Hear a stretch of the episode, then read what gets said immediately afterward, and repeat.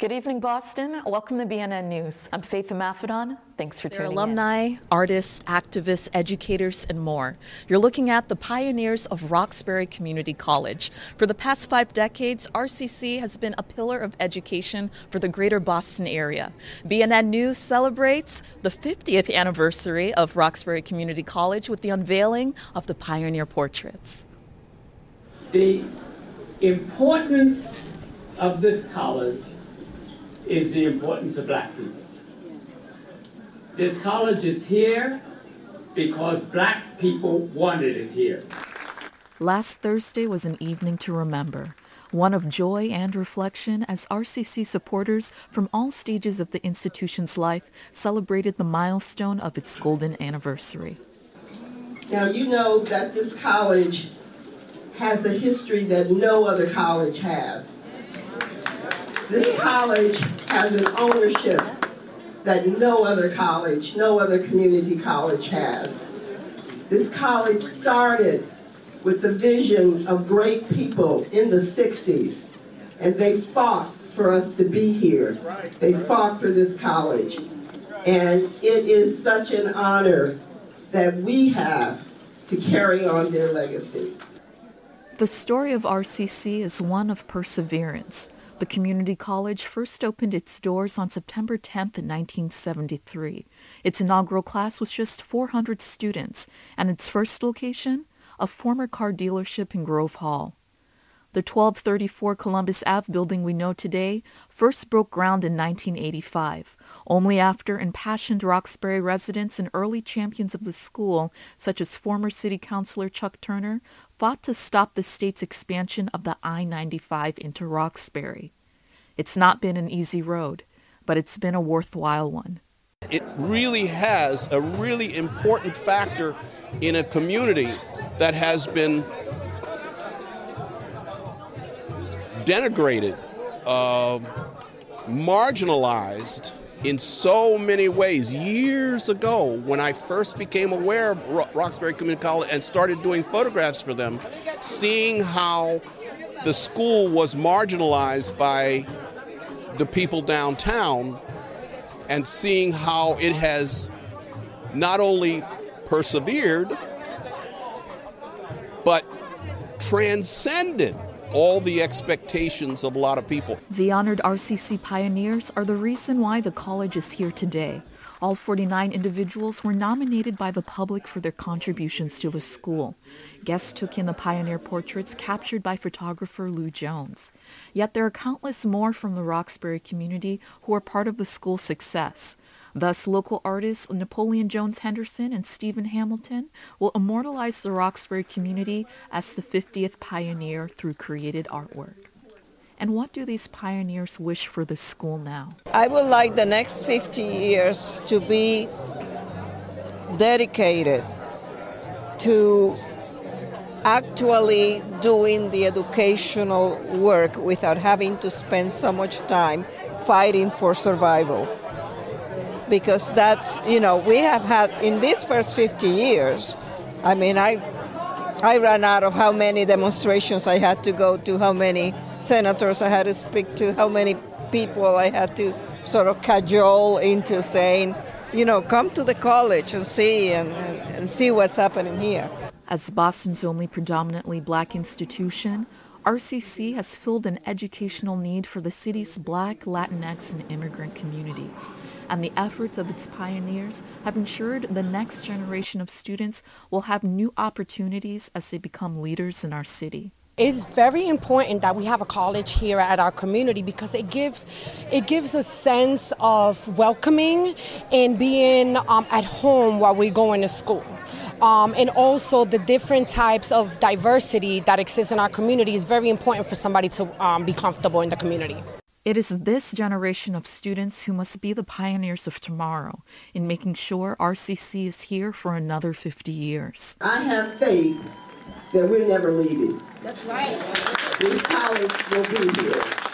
That's our job, to make sure this college is here 50 years from now. The Pioneer exhibit will tour the city starting March 20th at Boston City Hall. Viewers can stay posted on additional sites and dates at www.rcc.mass.edu forward slash 50 Pioneers. On Saturday, veterans and military families came together at the seventh annual Black Veterans Appreciation Brunch, all to recognize the sacrifices made by Black Americans throughout America's history.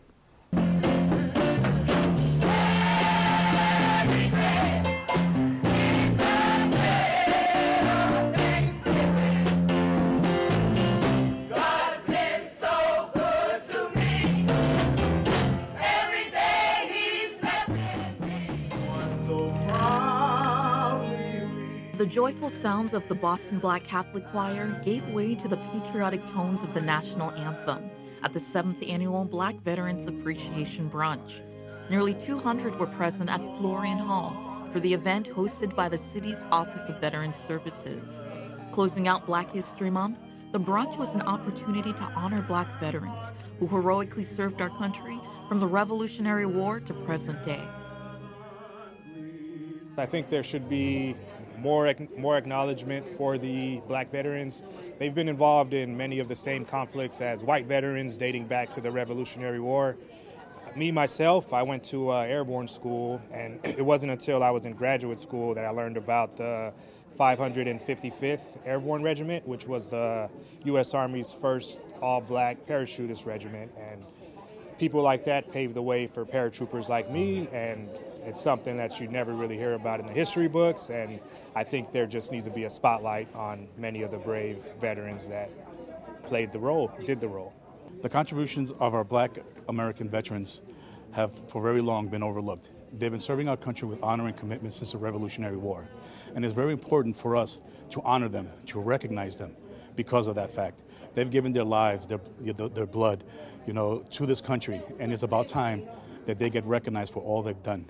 According to the Department of Veterans Affairs, there are 2.1 million black military veterans nationwide. By land, by sea, and by air, African Americans have fought valiantly for a country which at many turns refused to embrace them. Their stories highlight courage, sacrifice, and resilience. Black veterans deserve to be recognized and taken care of for their efforts. The history of the African American black military experience is one that requires that everybody know about it because it was all about freedom and building America. The death rate of military sacrifices of black veterans is, is immeasurable in that they were not counted, they were not recorded for their services. And now we have an opportunity to begin, as I do, uh, educate people about the importance of the military veterans' uh, contributions to this country for the last over 300 years.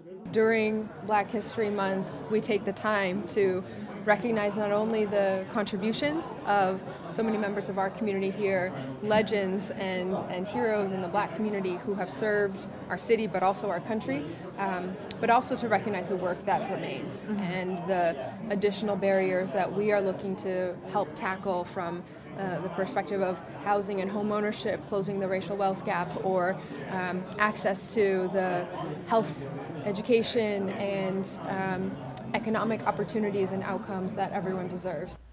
Boston Public Schools and Special Olympics Massachusetts have introduced a new program, Special Olympics Unified Champion Schools, to bring a more inclusive and equitable education and programming to all students. Through this program, BPS will gain access to Special Olympics resources and earn a Unified Champion School designation, a program for pre-K through university schools that intentionally promotes meaningful social inclusion by bringing together students with and without intellectual disabilities facilities to create more positive school environments. Take a look at what happened in Brighton. Mayor Michelle Wu brought her A game when she tipped off the unified basketball game at Brighton High School. Boston Public Schools announced that they'll be strengthening their special education programming. Thanks to their collaboration with Special Olympics Massachusetts, this commitment to inclusion will be monumental to their efforts to uplift those with disabilities. I think the difference in quality of life when it comes to inclusion is that you actually feel like you are part of a community. You are not looking out a window. That inclusion allows it to happen so that you feel like a welcomed member of your city, your town, your school, your community. And I think when there's not inclusion, we have you know kind of the craziness that we have in today's world. So the more we can teach at a younger age that we all are able, then I think that's what's really important. And if we can continue that throughout someone's life, then inclusion will be everywhere. And that's to me what's the most important about this partnership. Special education often falls by the wayside in conversations about improving our schools. But the new program promises to enhance their experience in school and after school. Students and their peers felt every effort and care in the process, and a little razzle dazzle kept them smiling. You really see what's possible. I think our special education students show us that, right? They show us how to be able to dream, to overcome a challenge, um, but they also show us the value of working together. You know, what you saw today on the court with the kids working with each other um, peers, special education students together for a common goal. And they were helping each other. When they could have taken the shot, they passed it to someone else. That's the value of teamwork. We have so much as a society to learn from our kids, to learn from our children. And I think today we saw some really valuable lessons as adults of what it means to be an inclusive community, and Special Olympics led the way with it. Even students had the chance to share what this new program means to them and how inclusivity creates a more positive environment for learning. This is the first time I got into play school sports, and it makes me feel excited to be part of a team. I was nervous at first, but now I have more confidence getting to play. I met students from the school who have, be, have now became my friends. Cheers and chants filled the Great Hall of Flags at the State House, where dozens of young people made their demands plain to increase the youth funding and Governor Healey's upcoming state budget for the betterment of their futures. For the 15th year, students from across Massachusetts gathered at the State House, empowering their generation to stand up for their rights rights to a quality education, rights to work, rights to vote, and the right to make their aspirations come to fruition. Last Thursday's Youth Justice Rally was a collective effort of the I Have a Future Coalition, an alliance of over 15 powerful grassroots organizations run by the young people of the Commonwealth, each of them passionate about their causes and determined to make their presence known. At the end of the day, young people are experiencing the city, its institutions, its laws, um, and everything that it has to offer just as much as any 21, 22, 30, 45 year old. And so we deserve as much as a, sta- a, a say within those institutions, within those laws, as anyone else.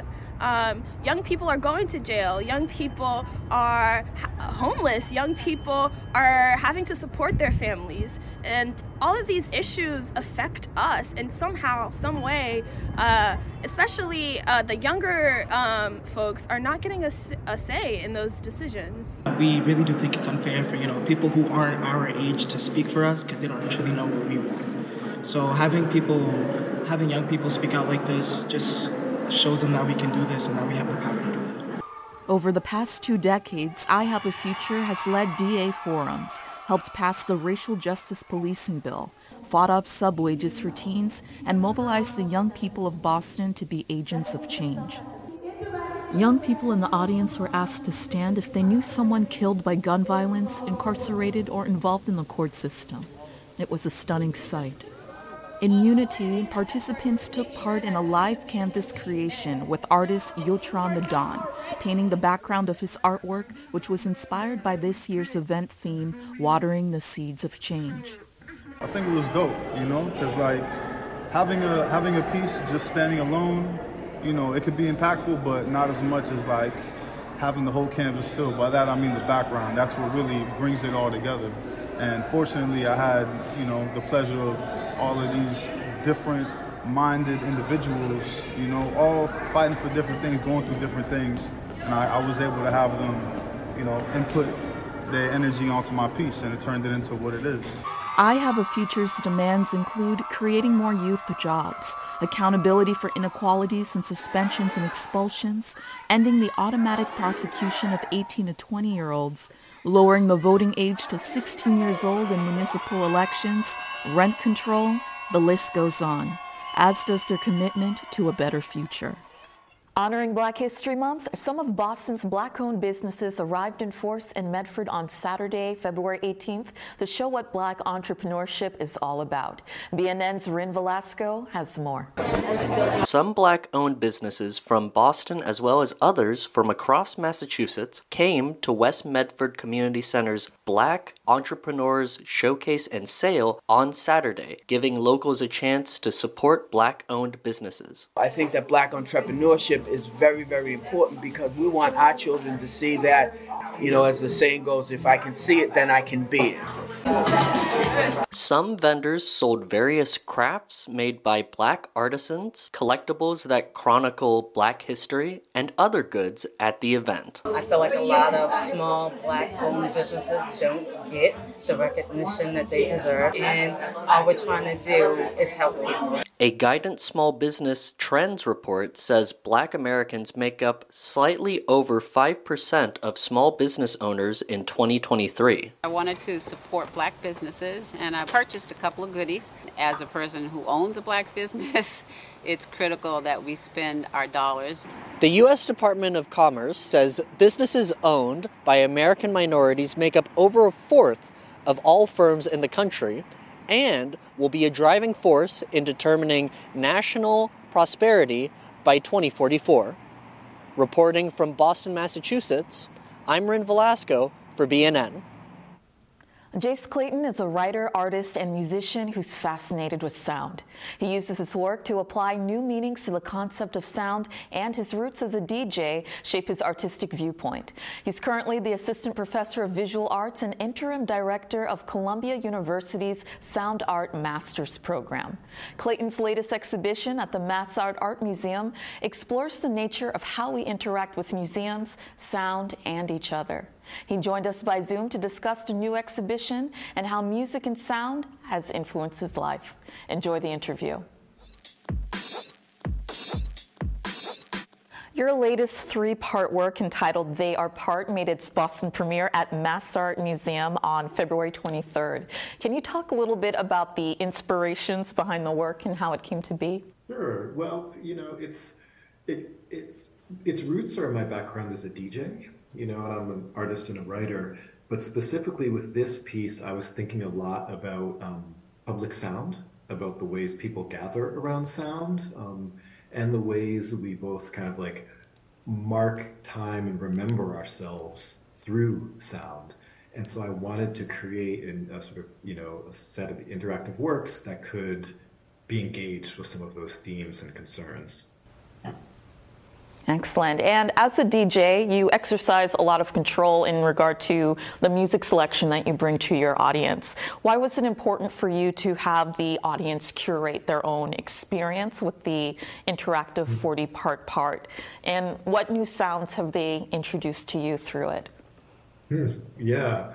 I mean, it's, it was important to let, I love um, playing, you can say playing with the frame of the museum right? And so DJing, it's different spaces, but in a museum space, we're used to be these sort of passive observers. You go, you look at what's on the wall, you look at the sculpture, that's it. With this piece, um, you know, the work 40 part part, it's completely silent until an audience member goes, pulls up their device, selects something to play, and then it's activated. And so I wanted to, yeah, to introduce the sense of play into the museum space to let people know that like oh yeah this is your space too. Um, and you can come play whatever you want and you're going to hear it loud and you're going to hear it also transformed by what i'm doing. So in a way it was tapping into the fact that we almost you know many people will have a smartphone or other device within arm's reach at any point in time during the day. And so it's like let's take advantage of that and let's but let's also reintroduce it with this kind of like magical and surprising activation of it um, and I've heard people play all sorts of things over 40 part part. Um, of course, you know, some people would like to go and play a song they know well. which is really exciting because they get to hear how it's transformed and processed by the algorithm, something that they have a, already have a strong emotional connection to. Hmm. Um, some people do phone calls over it, you know, or playback voicemails, so you get to hear this wild, wild messages being scattered and scrambled. Um, I've had musicians write a piece of music and then come in just to play it over the system. Hmm. Um, and but people do all manner of things. You know, some people play videos of their kids singing "Happy Birthday," and so yeah, it's really it's really fun, and it really kind of like unlocks that sort of like easygoing creativity that everybody has. Um, and so it's really exciting for me to to just witness the people making the choices and then seeing their faces as they hear what what happens. I love that. And in addition to 40 Part Part, there's also the Sufi plugins. Um, and as you were putting that together, you did some time researching digital culture in North Africa. I'm curious uh, what you discovered in, in that time. Oh, I mean, so much. yeah, Morocco, and North Africa is a place for pretty much since high school. I first started hearing music from there, and I've had a. It's been so generative to me as a musician and as a listener. Um, and so with this Sufi plugins project, basically it's I call it somewhere between an art project and a project for digital music making instruments. Hmm. Um, and completely informed by my time in North Africa. And specifically, it, it was working with musicians from there with my electronic music setup and thinking, wow, we think similarly. We're musicians, we've got a lot in common, but the technologies are so different. You know, so this violinist I was working with very closely, uh, you know, his scales and his approaches to rhythm were amazing, but they didn't work well with my software. Hmm. And so that was the inspiration for this project, which was like, let's make a tool that can tap into this rich tradition of music from North Africa, music from the Arab world, um, but also kind of like translate it and present it in a digital format. And and in the the standard sort of digital software synthesizer, it's very much focused around Western ideas about music, but what the you know the C major, 120 beats per minute, all these things that we kind of take for granted in sort of pop context. Um, but the world of music is so much bigger, and and that's what I wanted to to address with Sufi plugins. Great. And can you talk to us more about um, the limitations of the American and European software when it comes to global musicians? Yeah, uh, the easiest way for me to explain it is to think of, you know, since the beginning of time, people have made all manner of acoustic instruments, physical instruments. Um, every country, every place you go, different instruments, different ways of playing them. And that reflects the diversity of ideas about what music is and how people should, should play it. But in the last 20 years, we've seen how, with electronic music, um, all the companies making electronic music tools, they're almost entirely based in America and Europe. And so when I say limitations, it's software that's being used globally, but the software defaults to a very small set of musical possibilities. Hmm. You know, it can take something simple like so much um, so much music from around the world will use like polyrhythms and subtle shifting rhythm, rhythms, but the software likes steady, regular, 4-4 gridded music and doesn't play well with more um, intricate and nuanced musical um, systems, for example. And of course, scales and tuning are a huge part. Um, most of these software synthesizers are, are tuned to the same scales of piano which is great if you want to play, you know, Beyonce or Taylor Swift or Beethoven. Hmm. But if you want to play, you know, Um Kulthum or any number of hugely, if you want to play music from any other musical traditions where there's different spacings between the notes, quarter tone notes, um, you know, the, all these different scales simply can't be played on the Western piano, and it by extension can't be played on a lot of this Western software. And so those are the types of limitations. You know, if you open up the software program, you can say, I can do all these a million things. But then the more you think about it, you're like, oh, well, actually, it's gently steering me towards a certain type approach to music. It's gently steering towards certain melodic and rhythm structures. Hmm. And as technology plays a, a larger role in the creation of music, what elements should artists and musicians like yourself not forget? that it's so funny. Um, musicians the sense of play and collaboration that musicians have really close at the heart of what we do, that is key to me.